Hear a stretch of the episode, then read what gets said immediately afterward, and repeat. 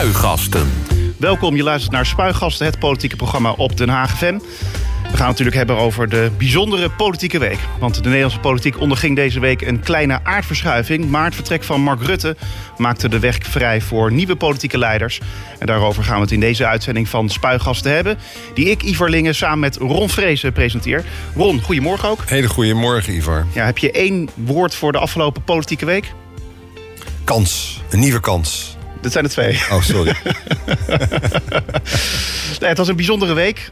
Drie partijleiders die kondigden deze week hun vertrek aan. Mark Rutte van de VVD, Sigrid Kaag van D66 en Wopke Hoekstra van het CDA.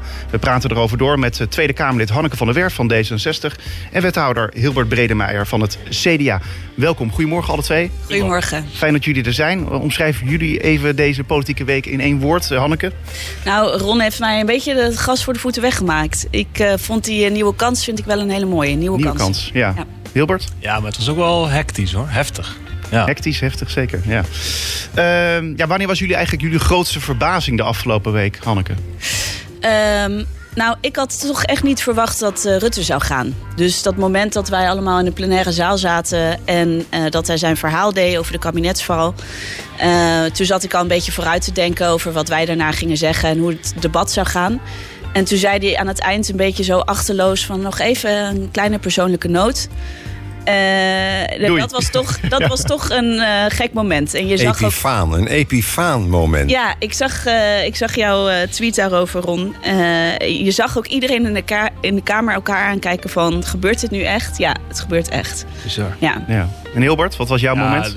Dat is het moment, denk ik. Maar vooral ook wat daaraan vooraf ging. Omdat het zo geregisseerd leek. En dit de manier zou lijken dat Rutte dan dacht... nee, dit is de enige manier om nog een keer lijsttrekker te blijven. En dan maar op dit thema. En het leek zo geregisseerd allemaal. Het is achteraf denk ik ook allemaal heel geregisseerd. Maar dan op een andere manier dan ik dacht. Dus ik had deze niet zien aankomen. Nee. Ron, wat was het moment volgens jou van de afgelopen week?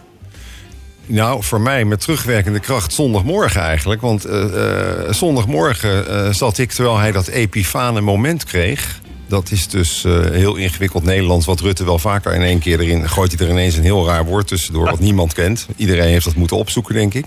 Een verwarrende openbaring schijnt dat te zijn. En op het moment dat hij dat had, of vlak daarna... sprak ik hem. Hij zat met een paar vrienden inderdaad ergens koffie te drinken. En ik kwam hem tegen en ik sprak dat tafeltje aan... En ik zei nog in eerste instantie... Joh, je hebt het land in chaos gestort. En vrij snel daarna vroeg ik hem... ga je door of ga je stoppen?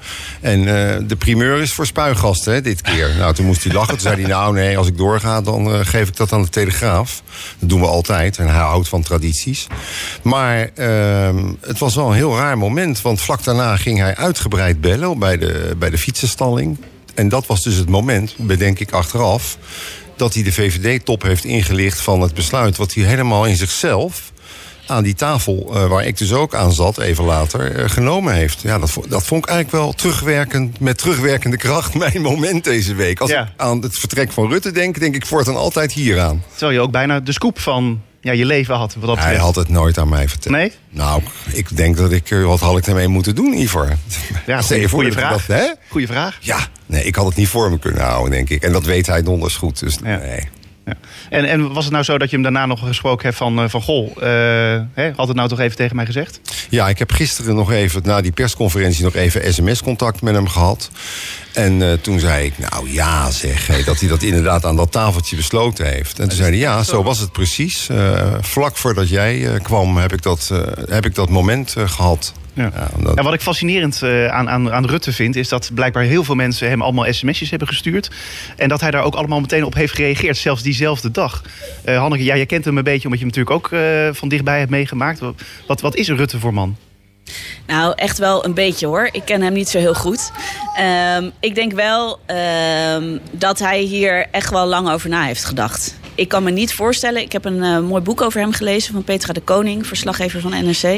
En die heeft hem heel uitgebreid beschreven. Ook hoe hij vroeger als kind al met de politiek bezig was... en premiertje oefende op de middelbare school.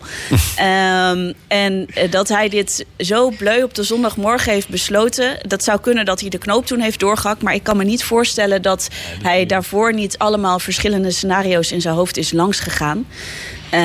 En daarnaast, ja, de val van het kabinet vorige week was natuurlijk redelijk roekeloos. Er kwamen ineens nieuwe eisen op tafel. Er kwam, terwijl er eigenlijk geen acute crisis was, een deadline. Van vrijdag moeten we eruit zijn. En dat gaf voor mij heel erg aan dat de VVD aanstuurde op klappen. Ja. Dus nee, ik denk echt niet dat alles zo spontaan is geweest als deze premier ons heeft willen doen lijken. Nee, precies. Hebben jullie trouwens wel geteld hoeveel mensen er inmiddels zijn, hebben gezegd dat ze niet terugkeren na de komende verkiezingen? Het is niet bij te houden, hè? Maar nee. Is dit nou een goed teken of een slecht teken? Daar ben ik nog niet helemaal over uit. Ja, de vraag stellen is een beantwoorden. Vernieuwing en behoefte aan vernieuwing, dat is denk ik op zich heel goed. Maar als daarachter zit dat mensen echt het vak gewoon beu zijn... en het idee hebben dat ze niet meer tot hun recht komen daar... met alle randverschijnselen, dan is dat best wel heftig natuurlijk. Ja. Ik kom in ieder geval op Mark Rutte, Sigrid Kaag, Wopke Hoekstra... Pieter Heerma, Carola Schouten, Marnix van Rij, Liane den Haan. Mis ik dan nog wat, Ron? Je hebt misschien nog beter gevolgd. Misschien moet je aan Hanneke vragen. Hanneke, wil jij nog door? Wil je nog door? Bij het lijstje hoort. Ja? Goeie vraag. Nou, ik weet in ieder geval dat ik niet zeker weet dat ik nu stop. Dus ik heb mezelf nog een paar weken de tijd gegund om daarover na te denken. Wij moeten geloof ik in augustus daar een besluit over nemen. En ik denk dat het ook goed is om komende week even met vakantie te gaan. En waar twijfel je over? Nou, ik heb niet zozeer een hele acute twijfel. Het is gewoon meer, ik denk dat het goed is om het voor jezelf even op een rijtje te zetten. Maar ik heb niet, zoals de mensen die net genoemd werden, nu één punt waarvan ik denk, daarom zou ik er niet meer in willen. Ron? Nou ja, ik wou eigenlijk aan Hanneke vragen om een beetje Rutteaans hier antwoord op te gaan geven. Als ik het nu zou moeten beslissen, dan... Ja, als ik het nu zou moeten beslissen, dan zou ik mezelf de kans niet willen ontnemen om er nog eens goed over na te denken. Zo. Ja. Kijk. Ik heb toch wat van hem geleerd, zie ik aan meneer Vreese. Ja, zeker. Ja. Ja. Helemaal goed. De overeenkomst is natuurlijk van de afgelopen week... Mark Rutte, Sigrid Kaag en Wopke Hoekstra... die zeiden alle drie helemaal zelf het besluit te hebben genomen. We gaan daar even op terugblikken. En Rutte die zei namelijk in de Kamer... dat hij helemaal soeverein het besluit had genomen... om een stap terug te zetten. Laten we even luisteren. Er is de afgelopen dagen gespeculeerd over wat mij zou motiveren. En het enige antwoord is Nederland. Mijn positie daaraan is volstrekt ongeschikt. Gisterochtend heb ik het besluit genomen dat ik niet opnieuw beschikbaar ben als lijsttrekker van de VVD.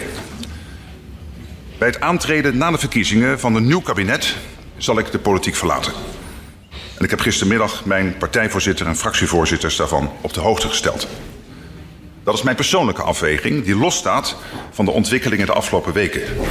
Ja, Hanneke, jij zat daar in die Kamer. Hoe keek je hiernaar? Wat voor gevoel had je erbij?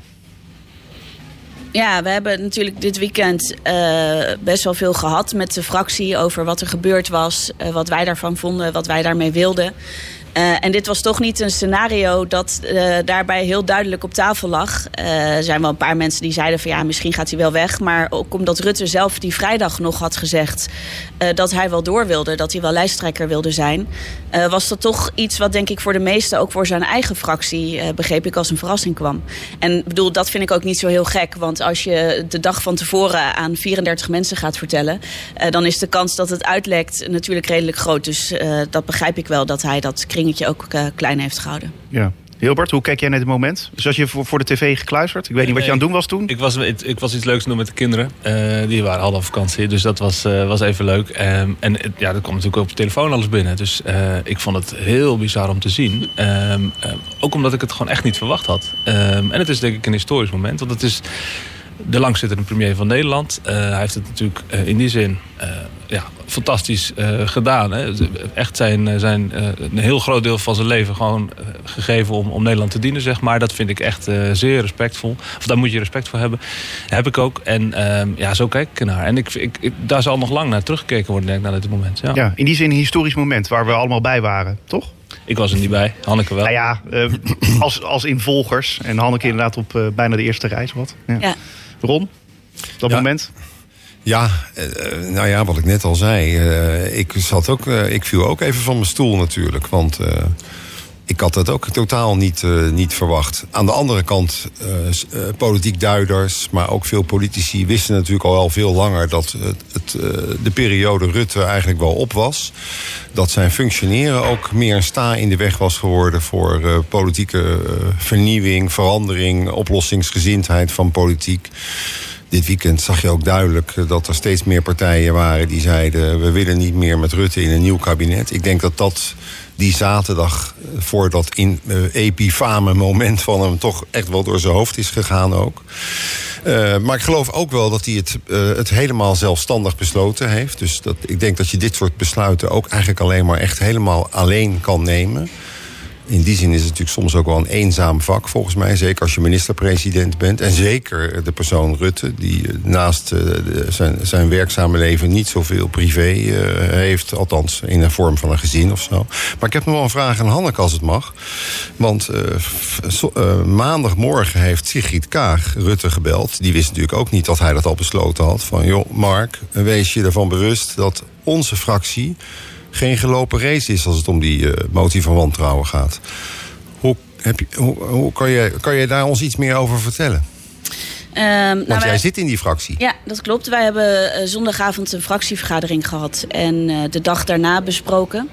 Waarbij eigenlijk iedereen het wel over eens was dat het niet zo'n goed idee was voor ons om nog een keer met Rutte in een kabinet te gaan zitten. Maar dat is iets anders dan dat de fractie besloten had dat wij die motie van wantrouwen zouden gaan steunen. Dat is niet het geval. Maar waarom belde Sigrid Kaag dan Rutte om hem te waarschuwen dat een deel van die fractie dat mogelijk wel zou gaan doen? Want dat is de informatie die ik ook heb, dat jullie, fractie, verdeeld waren en niet zeker waren van het feit dat jullie niet die motie allemaal zouden gaan steunen. Nou, aan het eind van de fractie is besloten dat wij aan het eind van het debat zouden besluiten wat er zou gebeuren. Dus het was een open kwestie? Het was niet een open kwestie. We zouden daar gezamenlijk een definitief besluit over nemen.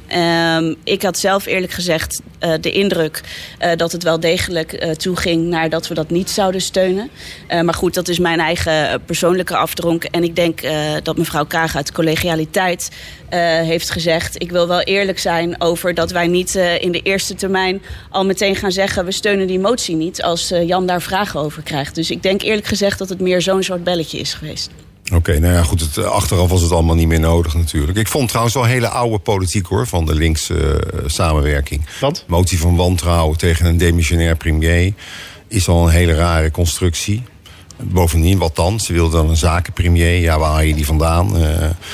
Ik vond het wel heel erg politiek. En ik had zoiets, ja, er zijn twee manieren om Rutte weg te krijgen volgens mij in de politiek. Dat is of hij beslist het zelf. Nou, dat heeft hij dus gedaan. Of je laat het aan de kiezer een paar maanden later. Maar niet op een maandag even proberen de premier, die al demissionair is, nog eens even extra te beschadigen. Want dat was het volgens mij het doel. Ik weet niet hoe jullie daarnaar kijken. Maar ja, Hilbert?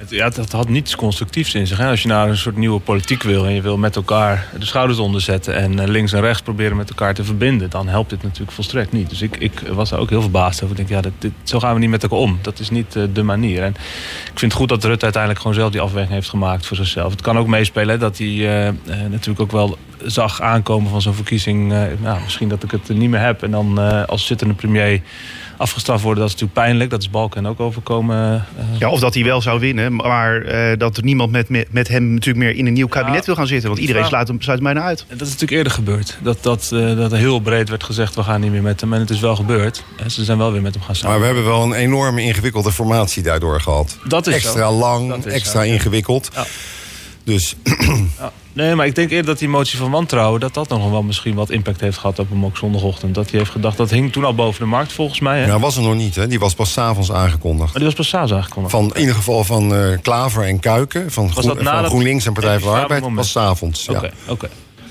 Nou ja, die steun die zie je dan toch misschien afbrokkelen. Dat je denkt, nou ja, dit is niet meer vol te houden. Dat is vervelend. Ja. Wat betekent dit nou voor de VVD, denk je zelf? Nou, ik vind de manier waarop dit gegaan is wel erg bizar. Kijk, we hebben inderdaad een asielcrisis. Ik heb daar eerder ook wel wat dingen over gezegd vanuit mijn partij. Dat ik vind dat we met elkaar echt moeten kijken van wat kunnen steden aan als het gaat om de instroom. Op dit moment zijn die voorzieningen die staan echt zwaar onder druk. Dus dat er een asielprobleem, een asielcrisis is, dat is denk ik evident zo. Maar Hanneke heeft gelijk, het was niet ineens een acuut probleem wat voor vrijdag per se opgelost moet worden, want anders dan vergaat de wereld. Dus die deadline was heel raar.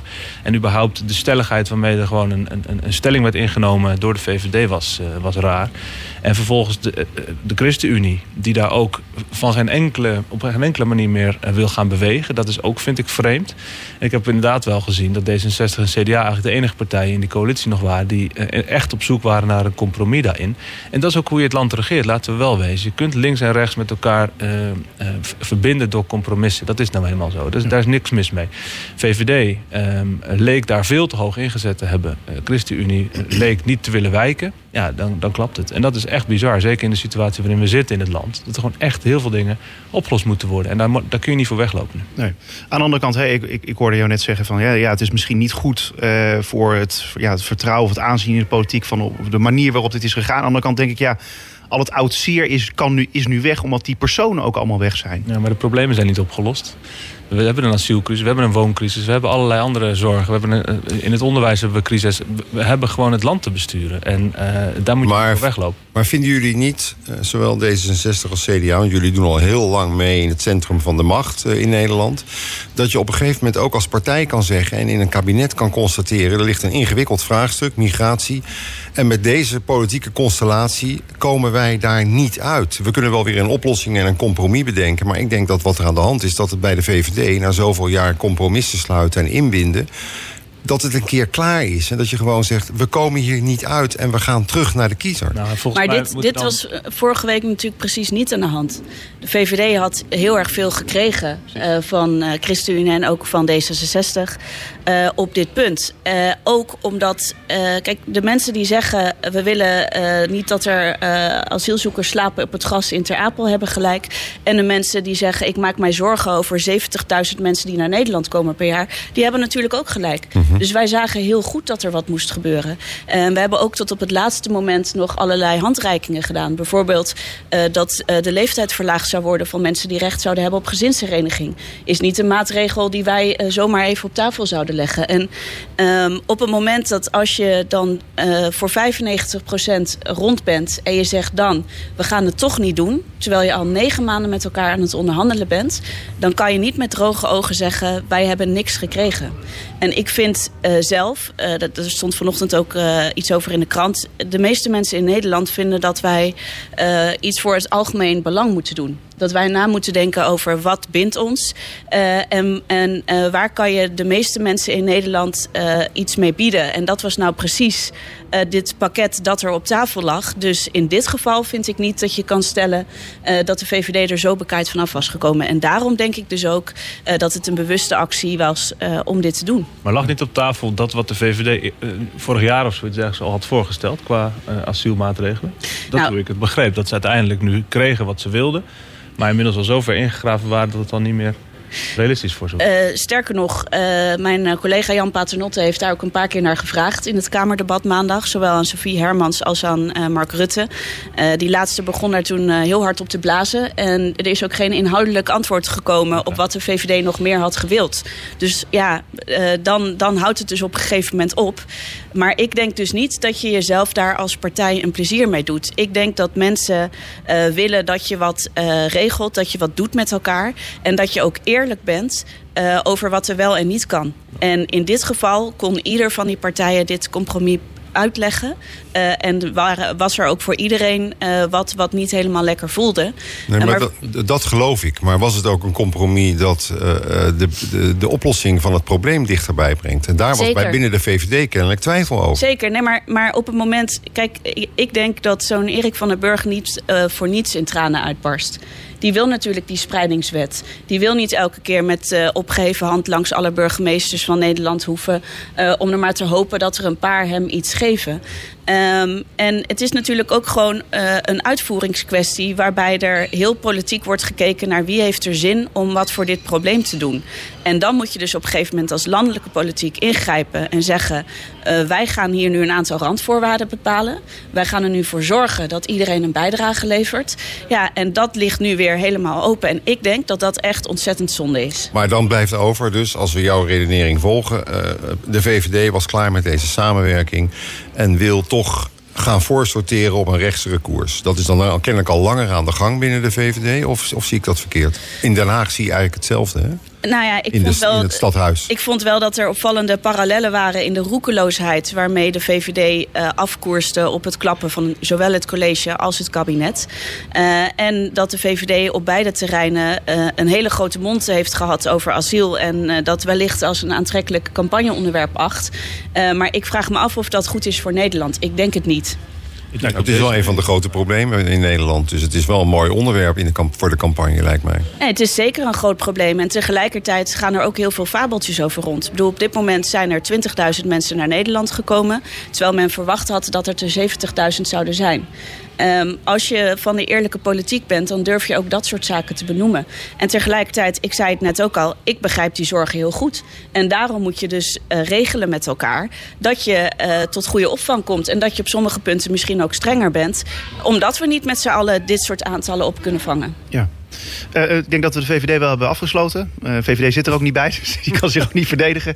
Laten we dan naar Sigrid Kaag gaan, want zij kondigde haar vertrek aan in een interview in Trouw. En dat lichtte ze daarna nog even toe. Zoals u heeft kunnen lezen, goedemorgen, heb ik besloten na rijp beraad om mij niet meer kandidaat te stellen voor het lijsttrekkerschap van D66. En zoals u ook heeft kunnen lezen, wilde ik dat gewoon niet nogmaals vragen van mijn gezin. Mijn man en mijn jongvolwassen kinderen. Dus ik heb dit besluit genomen en ik heb er vrede mee. Ja, ze heeft er zelf vrede mee. Hanneke, wanneer vertelde zij dit nou aan jou? Nou, wij hebben dit de avond van tevoren gehoord. En het was niet een hele grote verrassing voor mij, eerlijk gezegd. Ik wist dat ze hier al een tijd mee worstelde. En dat heeft ze natuurlijk ook aangegeven al, ook bij College Tour. Ja. Ik vind het wel heel verdrietig. Want ik denk dat Wopke Hoekstra van het CDA heeft daar ook al iets over gezegd. Voor heel veel mensen op dit moment in politieke topposities gold het dat je niet heel veilig kon voelen vanwege het vak dat je deed. Maar bij haar was dit wel echt extreem. Dat heb ik ook gezien in de campagne van de Provinciale Statenverkiezingen. Het was echt niet normaal hoe zij beveiligd moest worden. En natuurlijk heeft dat impact op de mensen om je heen. Dus ik begrijp heel goed dat ze dat gedaan heeft. Maar ik vind het ook heel jammer. Ik voel me ook als... ik ben een beetje met haar begonnen, zeg maar. Toen zij de Tweede Kamerverkiezingen de vorige keer leidde, kwam ik op de lijst en zij hebben die formatie ingegaan. En nu vertrekt zij om hele begrijpelijke redenen. Maar het is natuurlijk niet reclame voor de politiek. Nee. Het is geen reclame voor de manier waarop ook er met mensen wordt omgegaan in Nederland die verantwoordelijkheid nemen. En ik hoop ergens ook dat het een wake-up call is voor mensen wat er op dit moment ook op social media gebeurt. Want het lijkt een soort ongeremde wedstrijd geworden in het andere mensen kapot maken. Het is een soort schoolplein waarbij de pestkoppen applaus krijgen en de kinderen die hun best doen in de hoek moeten gaan staan. Ja. En dat vind ik echt bizar. En ik denk dat we aan die wetteloosheid de komende tijd ook wel wat moeten doen. En ik denk dat veel politieke partijen dat probleem ook wel zien. Ja. En het is ook nog een vrouw natuurlijk die een toppositie bekleedt, die politiek leider is, die zelfs zei van, ik wil premier worden van Nederland. Ja. Er zijn er meer mensen die dat zeggen, maar dat moet ook iets met je doen. Ja, ik denk dat als die haat extra persoonlijk wordt gemaakt, dat het lastiger wordt ook om dat van je af te schuiven. Hoewel ik persoonlijk ook wel de ervaring met Sigrid heb dat zij niet snel terugschrikt. Dat ze niet bang is aangelegd en dat ze wel vaker voor hete vuren heeft gestaan. Dus ik heb soms ook wel eens gedacht van, goh, ik schrok even, maar dan was zij alweer verder met iets anders. Dus ik denk dat voor haar, zij is wel echt een tough cookie, om het zomaar eens te zeggen. Maar ja, ze heeft natuurlijk ook terecht gezegd, ik hoop niet dat dit andere vrouwen ervan weerhoudt om de politiek te gaan. In de politiek te gaan. Ja. Tegelijkertijd werd er natuurlijk ook nog gefluisterd dat ze niet nog een keer zou aantreden. Mede natuurlijk vanwege de bedreigingen, maar ook omdat ze een beetje moeite had met het politieke bedrijf. Hè? En ook dat ze zich op financiën niet op haar plek voelde. Heb jij dat idee ook? Nou, om heel eerlijk te zijn, absoluut niet. Kijk, Sigrid heeft gezegd toen wij voor de tweede keer dit kabinet instapten, we doen het goed of we doen het niet. En dat hing echt voor ons op het coalitieakkoord. Zijn daar op fundamentele punten voor D66 grote stappen te zetten of niet? En als dat niet zo is, dan doen we het niet. En we hebben toen echt zeer eensgezind, ook met de fractie, besloten, hier zit echt voldoende voor ons in om de komende jaren mee de boer op te gaan. En ja, dat was in ons voor misschien wat minder voor de hand liggende coalitie, met wel heel voor de hand liggende punten waar wij Nederland ten goede mee willen veranderen. Dus ja, wat mij betreft had dit langer mogen duren. Dat snap ik, ja. Ron? Nou ja, als je terugkijkt op haar carrière, dan heeft ze 6 jaar in Den Haag rondgelopen. De campagne van D66 bij de vorige verkiezingen was, vond ik zelf, de beste campagne die je als politieke partij eigenlijk kan voeren. Ze hadden een lijsttrekker. Dus, ik heb in een boek geschreven, daar heb ik een hoofdstuk gewijd aan die campagne van D66. Dat heb ik de Kaagbaan genoemd. Want ze werd eigenlijk in positie gebracht om een keurige op te stijgen. Ook door Wilders, hè, die haar aanviel in een debat, waar zij eigenlijk ook profijt van had. Want daardoor kreeg ze nog meer kracht en nog meer profiel. Alleen, ik moet je wel zeggen dat vrij snel daarna wij journalisten zagen dat er iemand zat. En ze heeft de onderhandelingen natuurlijk ook nog uiteindelijk goed gedaan. Hè. Ze heeft echt verzilverd dat ze de links heeft laten vallen en toch met de ChristenUnie in zee is gegaan. Dus het is echt een belangrijk D66-akkoord, dat regeerakkoord geweest. Dat is allemaal goed gegaan, maar vanaf dat moment zagen wij ook een minister van Financiën die steeds ongelukkiger werd in dat politiek bedrijf. En die het ook steeds moeilijker vond om naar buiten toe goed te functioneren. Ze had haar natuurlijk toch ook tegen dat ze in een tijd moest opereren van beeldvorming. Ze kwam toch vaak afstandelijk over, wat cool. Voor de camera was ze niet altijd even ontspannen. Ik heb er ook buiten camera's omgesproken. Dan zag ik toch altijd een veel innemender Kaag dan voor de camera's. En dat is... Ik had toch het idee dat ze steeds ongelukkiger werd eigenlijk in het politieke bedrijf. En ook de hardheid en de grimmigheid is haar toch... Ze wist natuurlijk waar ze aan begon, maar het is toch veel erger geworden, ook door corona, dan ze had kunnen denken. Maar ik heb iemand gezien die niet gelukkig was in het bedrijf. Nee. Hoe kijk jij daarnaar, Hilbert? Ja, ik heb heel groot respect voor haar. Ik vind haar een goede minister. Zeker de minister van Buitenlandse Zaken vond ik haar heel, heel sterk. En ik heb groot respect voor hoe zij al die jaren gewerkt heeft.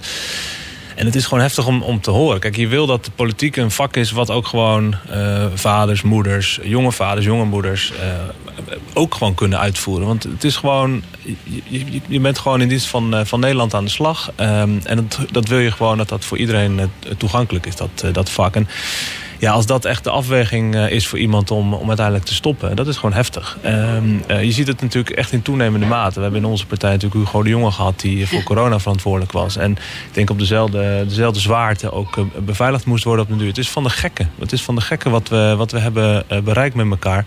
En daar moeten we echt van wegkomen. En dus, als het één doel is wat we de komende campagne zouden moeten hebben, is het wel dat we elkaar vinden in die opdracht. Dat we de democratie redden. Misschien is dat iets te zwaar aangezet. Maar ik vind echt dat we ver heen zijn in onze democratische waarden. Als dit soort dingen op de loer liggen, niet alleen op de loer liggen, gewoon gebeuren, dan ben je ver heen. En dan moeten we echt de schouders met elkaar onderzetten om dat weer recht te trekken. En gelukkig zijn er wel mensen die het leiderschap willen overnemen. Laten we even luisteren naar Rob Jetten. Natuurlijk ontzettend balen dat Sigrid Kaag heeft besloten om niet door te gaan. Ik was graag nog een keer met haar deze campagne ingegaan. Maar ik heb nu besloten een stap vooruit te zetten. Ik vind het echt tijd voor een nieuwe energie voor Nederland. Een nieuwe politieke generatie die het stokje overneemt en vooral problemen gaat oplossen en wat minder druk is met elkaar. Hanneke, de gedroomde en de gedoodverfde kandidaat? Nou, laat ik in ieder geval zeggen, ik ben heel blij met zijn kandidatuur. Ik denk dat Rob echt een heel groot politiek talent is die heel erg veel ervaring heeft. Op zijn 23e was hij geloof ik al fractievoorzitter in Nijmegen. Maar ook iemand die heeft laten zien dat jonge mensen... want hij werd natuurlijk begin 30 al minister voor Klimaat... al heel erg veel ervaring kunnen hebben. Want soms wordt dat een beetje als een tegenstelling gezien. Hè? De jongeren en de ervaren mensen. Ja, hij is jong en ervaren. Ik denk dat hij heel goed weet wat er in de nieuwe generatie speelt. Wat zij belangrijk vinden. En dat hij ook iemand is die heel vriendelijk is. Die altijd gewoon een persoonlijk aardige vent is. Die niet is veranderd door dit vak. Ondanks dat hij er al heel lang in zit. En dat hij op een hele hoge positie zit. Ik vond het zelf ook wel tekenend hoe hij de vorige keer zonder last van zijn ego te hebben opzij is gestapt voor Sigrid. En het nu gewoon weer vrolijk doet. En daartussendoor nooit over gemekkerd heeft. Dus ja, ik vind het heel fijn dat hij dit wil gaan doen. Ja. Wat denk jij, Ron? Wordt hij het? Ja. Ja, geen twijfel over mogelijk. Nee, hij wordt het. Er zal misschien nog wel een strijd komen, want bij D66 zijn ze daar goed in, geloof ik. Het is ook democratie, toch? Ja. Om met veel kandidaten uiteindelijk te komen. Ik vraag me af dat dit keer ook gaat gebeuren, gelet op de snelheid. Oh, geregistreerd toch? Maar ik vraag me alleen wel af, maar Hanneke heeft er al een beetje antwoord op gegeven. Hij loopt al zo lang mee. Kan je hem nog wel zien als de nieuwe generatie? Dat is... Tuurlijk. Dus in hoeverre... Ja, je zegt tuurlijk, maar hij is ook toch... Ja, ook alweer enigszins beveld met handen die van de afgelopen jaren politiek hebben bedreven. Hij heeft zijn verantwoordelijkheid al genomen, Ron. Ja, dat kan je ook zeggen. Ja. Maar dan maak je vuile handen, hè? Je kan niet verantwoordelijkheid nemen en je handen schoon houden. Ja, zo werkt het gewoon. Ik denk echt dat appels en peren vergelijk is. Op het moment dat je heel veel bereikt hebt op een belangrijke portefeuille voor de partij, maar ook voor hem persoonlijk, dan denk ik dat je dat alleen maar helpt, die ervaring. Want het betekent ook dat je de volgende keer in situaties waarin je moet onderhandelen of iets voor elkaar moet krijgen, weet hoe je dat kan doen. Maar heeft hij veel bereikt met zijn portefeuille? Want dat is nog maar de vraag natuurlijk. Nou, er is dit voorjaar een heel mooi akkoord gesloten waarvan eigenlijk vriend en vijand zeiden dat heeft hij heel goed gedaan. Ja, maar het moet allemaal nog gaan blijken in de praktijk te kunnen werken ook, hè? Nou ja, het zou heel mooi zijn als hij daar iets langer de tijd voor had gekregen, maar dat lag niet aan D66. Nee, misschien in een nieuw kabinet. Dan gaan we naar Wopke Hoekstra, want hij is de komende verkiezingen niet beschikbaar als lijsttrekker van het CDA. Laten we even naar hem luisteren. Ik heb gezegd dat ik niet nog een keer lijsttrekker zal worden van het CDA. En verder speculeer ik eerlijk gezegd nooit over de toekomst. Volgens mij is dat ook niet verstandig. Nee, dus u zegt geen lijsttrekker van het CDA. Heeft u dat besluit zelf genomen? Ja, en eerlijk gezegd ook al in een eerdere fase. Hè, want toen, dit zijn natuurlijk dingen waar je niet over één nacht ijs gaat. Maar dat kwam natuurlijk allemaal door vrijdag wel in een stroomversnelling. Ja, Wopke Hoekstra die maakte dat bekend in De Telegraaf. Hilbert, moest jij het uit de krant vernemen? Even kijken hoor. Via de tamtam, dat kan ook. Nee, niet via de tamtam. Nee, ik heb met hem gesproken nadat hij het bekend heeft gemaakt. Ik moest in de krant lezen, ja zeker. Ja. Ja. En wat me opvalt is dat wij als partij de afgelopen jaren uitgeblinkt hebben in hem het leven zuur te maken op momenten. Dat vind ik best wel heftig om te zien eigenlijk. Dat je inderdaad een politiek leider hebt die daarnaast ook minister van Buitenlandse Zaken is. In een periode dat er oorlog is op het continent. Zijn verantwoordelijkheid daar neemt en toch wel ontzettend veel kritiek juist vanuit de eigen geleding heeft gekregen. Dat vind ik echt wel erg. Ja. En? Nou, ik hoop eigenlijk niet, maar ik vrees eigenlijk dat het wel zo is. Dat ook een van de redenen is geweest dat hij uiteindelijk heeft gezegd van na mij een ander. En ook dat, kijk, we zitten wel een beetje te sikkeneur nu allemaal. Maar dit is allemaal niet, dit is allemaal niet goed. Ik bedoel, als partij heb je iemand gekozen die jouw uithangbord is, die voor jou de verantwoordelijkheid neemt naar buiten toe. En daar moet je ook achter staan. En ik vind dat we daarin echt tekort zijn geschoten als partij. Ja. Dat vind ik jammer. Nou, hij zegt zelf dat hij zich meer bestuurder dan beroepspoliticus voelde. Veel mensen zagen dat natuurlijk al lang. Hij moest er zelf misschien nog even achterkomen, denk ik dan zelf. Hij zelf had het besluit ook al een tijdje geleden genomen. Dan denk ik bijna, ja, had hij überhaupt wel leider moeten worden? Nou, kijk, ik denk dat in de politiek je mensen nodig hebt die inderdaad wat meer de straatvechtersmentaliteit hebben en wat meer mensen hebben die nodig hebt die gewoon bestuurlijk zwaargewicht zijn. En ik denk dat laatste is hij met name geweest, of is hij met name op dit moment. Ja, dat is dan toch jammer dat uiteindelijk dat dan ondersneeuwt. En ik ken hem als iemand die echt wel zelfreflectie heeft. Dus hij ziet heus wel waar zijn tekortkomingen hebben gelegen. Maar dat betekent niet dat je op die tekortkomingen alleen maar hoeft in te hakken om vervolgens de sterke kanten te laten ondersneeuwen. Ik denk dat iedereen tot zijn recht komt op de manier waarop hij zelf in elkaar zit. En het is gewoon zo jammer dat daar hij niet de ruimte voor heeft gekregen. Dus ja, ik baal hier wel van. Ja. Ja. En ook in het speelveld wat zich nu lijkt voor te doen. Hè, dan denk ik dat als Wopke had besloten toch door te gaan, dat daar weer een heel andere dynamiek ontstaat. En dat hij wel degelijk misschien kans had om wat hoger te scoren. Ja, wat mij trouwens zelf opvalt, want jullie hebben natuurlijk ook zelf jullie overeenkomst, ik weet niet of je het van elkaar weten, maar natuurlijk de woordvoeringsachtergrond alle twee. Wat mij opviel was dat Kaag dan kiest voor Trouw om het daarin bekend te maken. En dat Wopke Hoekstra dan heeft gekozen voor de Telegraaf. Ja. Wat zegt dat? Poeh.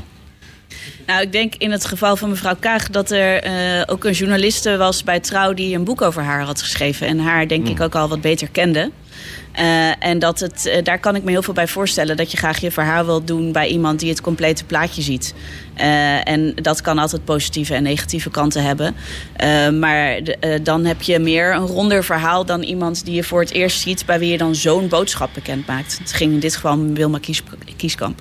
Ja, persoonlijke boodschappen. Ik denk dat het ook wel uitmaakt of je een goede relatie met de journalist hebt en dat soort dingen. Dat speelt natuurlijk heel veel mee. Ja, maar het medium speelt ook mee. En daar zit dan een medium bij. En de relatie die je hebt met de medium zegt ook wel vaak iets over de voorkeur die je misschien hebt. Of de achterban.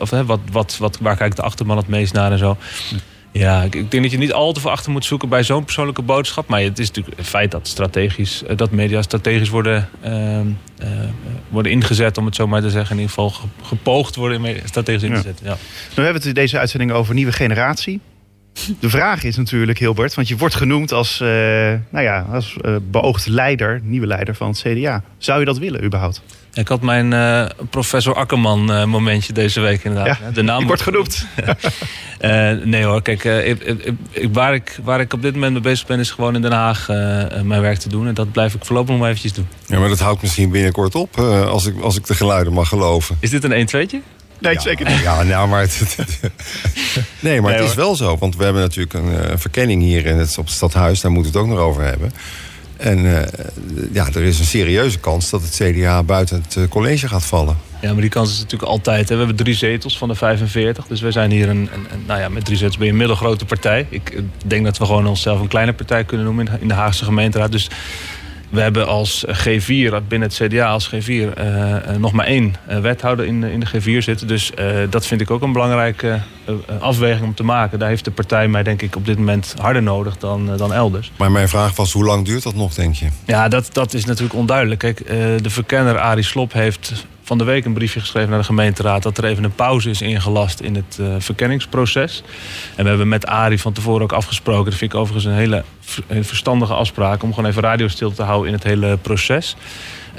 Maar ik ben op dit moment wethouder en zolang ik dat blijf, vind ik dat met al mijn energie moet blijven doen, zeg maar. Dus niet na gaan denken over andere mogelijkheden. Maar wat mij opvalt, Ron, is dat hij geen nee zegt, zoals Hugo de Jonge. Heeft Hugo geen nee gezegd? Ja, hij heeft wel nee gezegd. Oh, wel nee gezegd. Ja. Nee, weet je hoe ik in elkaar zit? Kijk, dit zijn van die dingen die komen soms op je pad, zeg maar, als vraag, weet je wel? En ik vind dan, als die vraag komt, moet je die gaan afwegen. Dan moet je die met je thuisfront en met je omgeving gaan afwegen. En dan is dat wat de partij van je vraagt. En op dit moment is die vraag er niet. En die zal er ook niet zijn de komende tijd. Want dat is nu niet aan de orde. Ik ben nu gewoon wethouder in Den Haag en dat blijf ik ook. Maar waarom ik ook gewoon niet kaart nee zeg, is omdat ik eigenlijk de partij op die manier wil dienen, daar waar zij mij het best tot mijn recht vinden komen. En op dit moment is dat in Den Haag als wethouder. De enige G4-wethouder die onze partij heeft. Dus dat vind ik een relevante afweging om ook mee te laten spelen. Dus het antwoord is nu gewoon nee, ik blijf wethouder in Den Haag. Ja, maar als ze morgen bellen, is dat antwoord dan ja? Want als de partij morgen een beroep op je doet, is het dan... Nee, dat zullen ze niet doen. Want er zijn echt veel betere kandidaten op dit moment. Ja, voor wie dan? Nou, er zijn er een paar die volgens mij nog in ieder geval geen nee gezegd hebben. Dus dat zegt al heel wat in deze dagen.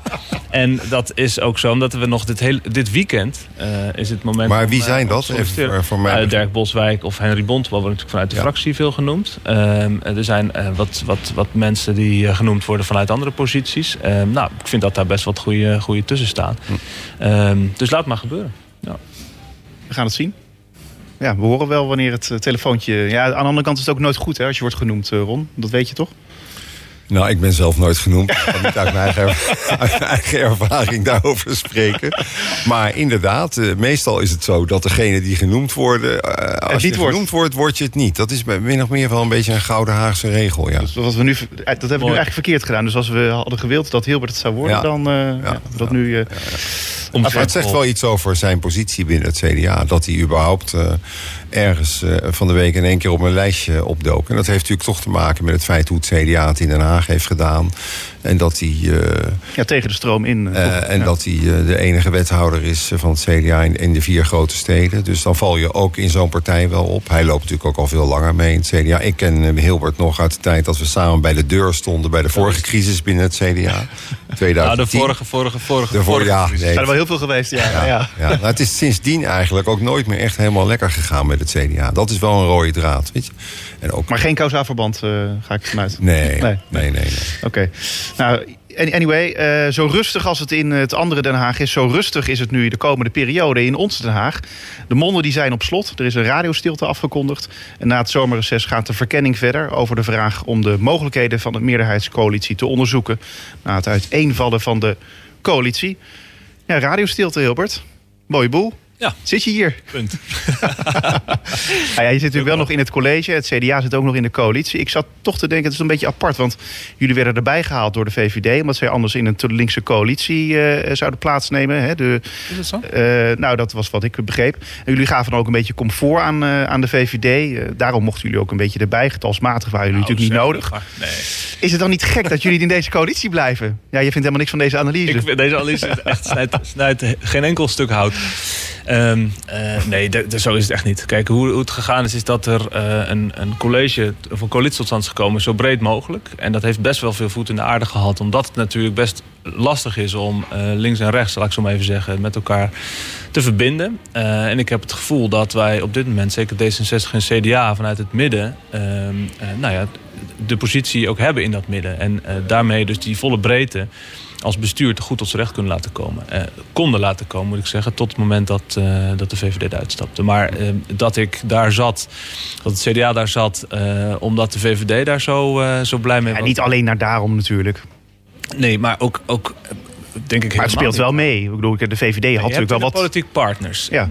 De partners, die vind je en soms raak je ze kwijt. Nou, de VVD is onze partner en zal dat ook, denk ik, altijd wel blijven. Want zeker hier lokaal werken we gewoon hartstikke goed met elkaar samen. D66 is op dit moment een heel belangrijke partner voor mij, voor het CDA. Omdat we samen inderdaad heel veel waarden die we hier lokaal tot z'n recht brengen, delen. En op dit moment hebben we ook partnerschap met de Partij van de Arbeid en GroenLinks... waar we elkaar ook op heel veel thema's goed kunnen vinden. Zeker het thema kansengelijkheid bijvoorbeeld, waar we hard aan werken. Dus nee, je hebt verschillende partners en soms gaan die en soms komen die. En wij hebben als CDA gezegd vanaf het begin dat Hart voor Den Haag voor ons ook een belangrijke partner is. We hebben daar ook voor opengestaan om daarmee in de coalitie samen te werken vorige periode. Of deze periode dus. En we werken daar ook goed mee samen, maar dan als coalitie- en oppositiepartij. Want ook dat kan. Hè. Je kunt gewoon prima coalitie- en oppositiepartijen goed met elkaar laten samenwerken. En ik als wethouder werk heel prettig samen met de fractie van Hart voor Den Haag. Grootste fractie van de gemeenteraad. Ja, maar toch, hè, wat doet je dan bewegen om toch in die coalitie te blijven? Want je kunt dan ook denken, hè, als de VVD eruit stapt... ja, misschien moeten wij dat dan ook doen. Ik bedoel, het cost your mind, lijkt mij toch? Nee. Oh. Verantwoordelijkheid voor wat we aan het doen zijn. En ik vind de verantwoordelijkheid die we hebben voor het besturen van de stad nu zo groot... dat daarvoor weglopen niet in mij is opgekomen. En ik vind dat iedereen die afweging zelf moet maken. Hè? Alleen ik vond wel dat we heel dicht bij een goede modus kwamen. Omdat ook de Partij van de Arbeid en GroenLinks aangaven... dat gesprek prima te willen voeren met Hart voor Den Haag. En ik vind het ook goed dat dat gesprek er zou komen, komt. Ik denk nog steeds gewoon komt of is. Misschien ook wel, hè? Want verkenningen zijn natuurlijk ook gewoon gesprekken. Want Hart voor Den Haag is de grootste partij van de stad. Ik heb altijd gevonden dat ze mee moesten... doen. Nou, ze willen dat nu zelf ook graag, toen ook, hè, maar nog steeds. En ik denk dat het draagvlak voor gesprekken met hen alleen maar groter is geworden de afgelopen periode.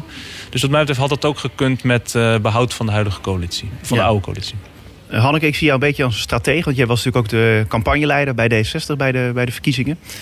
Wat denk je dat er gaat gebeuren? Wie moet daar nu een eerste stap zetten ook? Nou, volgens mij ligt er een meer dan uitgestoken hand van wat er over is van de huidige coalitie naar Hart voor Den Haag. Ik denk ook dat dat terecht is na de uitspraak van de rechter. Dus ik vind dat zelf mooi om te zien. Ik weet nog heel goed in 2019 dat dit misging. En dat op een hele lelijke manier de coalitie van Zand en Veen, zoals we dat toen noemden, ten einde kwam. Dus ik denk dat het heel goed is dat dat wordt onderzocht en dat er echt serieus wordt gekeken hoe Hart voor Den Haag bij de brede middencoalitie die er nu ligt aan kan sluiten. En ik denk ook dat het goed is voor de stad. Want je ziet dat zo'n val van het college en dan daarbovenop ook nog eens een kabinetsval, dat zorgt gewoon voor stilstand. Het zorgt gewoon voor onduidelijkheid, voor bouwers die willen investeren, voor alle grote projecten waarvoor de stad afhankelijk is van een college dat besluiten neemt. En ook van de landelijke politiek die duidelijk is over wat er wel en niet kan. Dus ik denk dat het ook hier tijd zeker meespeelt. Dat het goed zou zijn dat je dat serieus, maar ook met enig tempo met elkaar gaat kijken. Wat kunnen we met elkaar betekenen? En ik denk dat dat heel veel kan zijn. Ron? Nou, er is radiostilte, maar toch horen we af en toe nog wel eens wat. En het beeld wat ik nu heb is het volgende.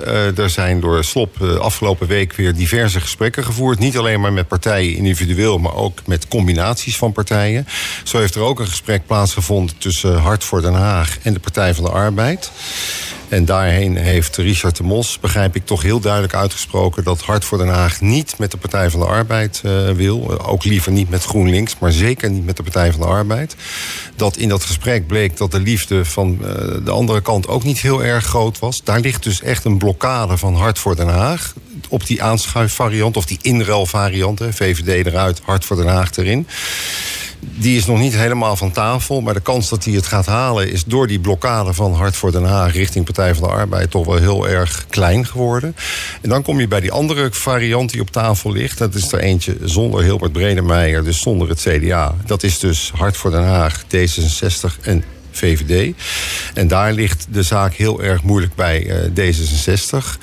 A, omdat zij dan natuurlijk toch in een wat rechtser college moeten gaan opereren. En B, omdat ze bang zijn dat ze dan weer helemaal opnieuw moet beginnen. En daarvan hoor ik dat zowel de VVD als Hart voor Den Haag hebben gezegd: nee, we kunnen het bestaande coalitieakkoord als basis nemen. Dus je hoeft niet opnieuw te onderhandelen. We gaan ook de dingen die links daarin heeft gestopt, gaan we niet allemaal eruit slopen. En dat zou D66 dan over de streep moeten trekken. Maar ik begrijp dat de reden waarom er nu een pauze is, vooral is omdat Robert van Asten, de leider van D66, behoefte heeft aan vakantie en om na te denken daarover. Want het is dus de doorbraak moet nu eigenlijk van D66 komen, is mijn analyse. En dat kost tijd en de vraag is ook of het lukt. Ja. En over radiostilte gesproken, Spuigasten is ook even met zomerstop. Ja. Wanneer zijn we er weer? Nou, dat weet ik eigenlijk niet precies. Het hangt vanaf wanneer er nieuws is op het stadhuis. Of dat, dus ik begrijp dat ze half augustus weer doorgaan. En dan zou je zeggen, nou, als daar wat te melden valt, dan komen we ook weer terug met Spuigasten. En anders pas eind augustus als de gemeenteraad ook weer van reces terug is. Oké. Nou, we houden het in de gaten. Ron, dankjewel. Natuurlijk ook voor het afgelopen politieke seizoen. Net als Maaike en Janot. En graag bedank ik ook Hilbert Bredemeijer van het CDA en Hanneke van der Werf van D66. Blijf nog even zitten, want daar is die hoor. Ja, ik ben van reces teruggekomen. Jij bent ook weer teruggekomen. Ja. Marcel Verrek. Ik wil natuurlijk niet missen. Want dan is het nu tijd voor de column van Marcel Verrek. Stadgenoten. Meestal vallen de eikels in het najaar. Maar het is duidelijk dat het klimaat flink in de war is. 2023 wordt het warmste jaar ooit gemeten. En dat geldt natuurlijk ook voor de politiek, waar inmiddels flink aan de boom is geschud. Rutte, Kaag, Hoekstra, Heerma, Schouten, ze kletterden op de grond. En laten we ook Liane den Haan niet vergeten, Ivar. Oh ja. Dat waren we natuurlijk wel. Zelfs wist ik niet eens meer dat de voorvrouwen van de bejaardenruzieclub nog ergens in een van de Tweede Kamerrennen rondhipten. Ja, er zijn tegenwoordig in Den Haag elke dag ontploffingen, maar die nabij het Binnenhof klinken toch nog steeds het hardst. Rutte weg, ja, Rutte weg. Die gaat er natuurlijk ooit komen, want een langzittende premier krijgt op den duur natuurlijk zijn eigen straat, de Rutteweg. En als dat gebeurt voor zijn overlijden, dan kan hij nog helpen zijn eigen straatje schoon te vegen. Want Ron, dat weten wij, daarin is Mark Rutte altijd zeer bedreven geweest.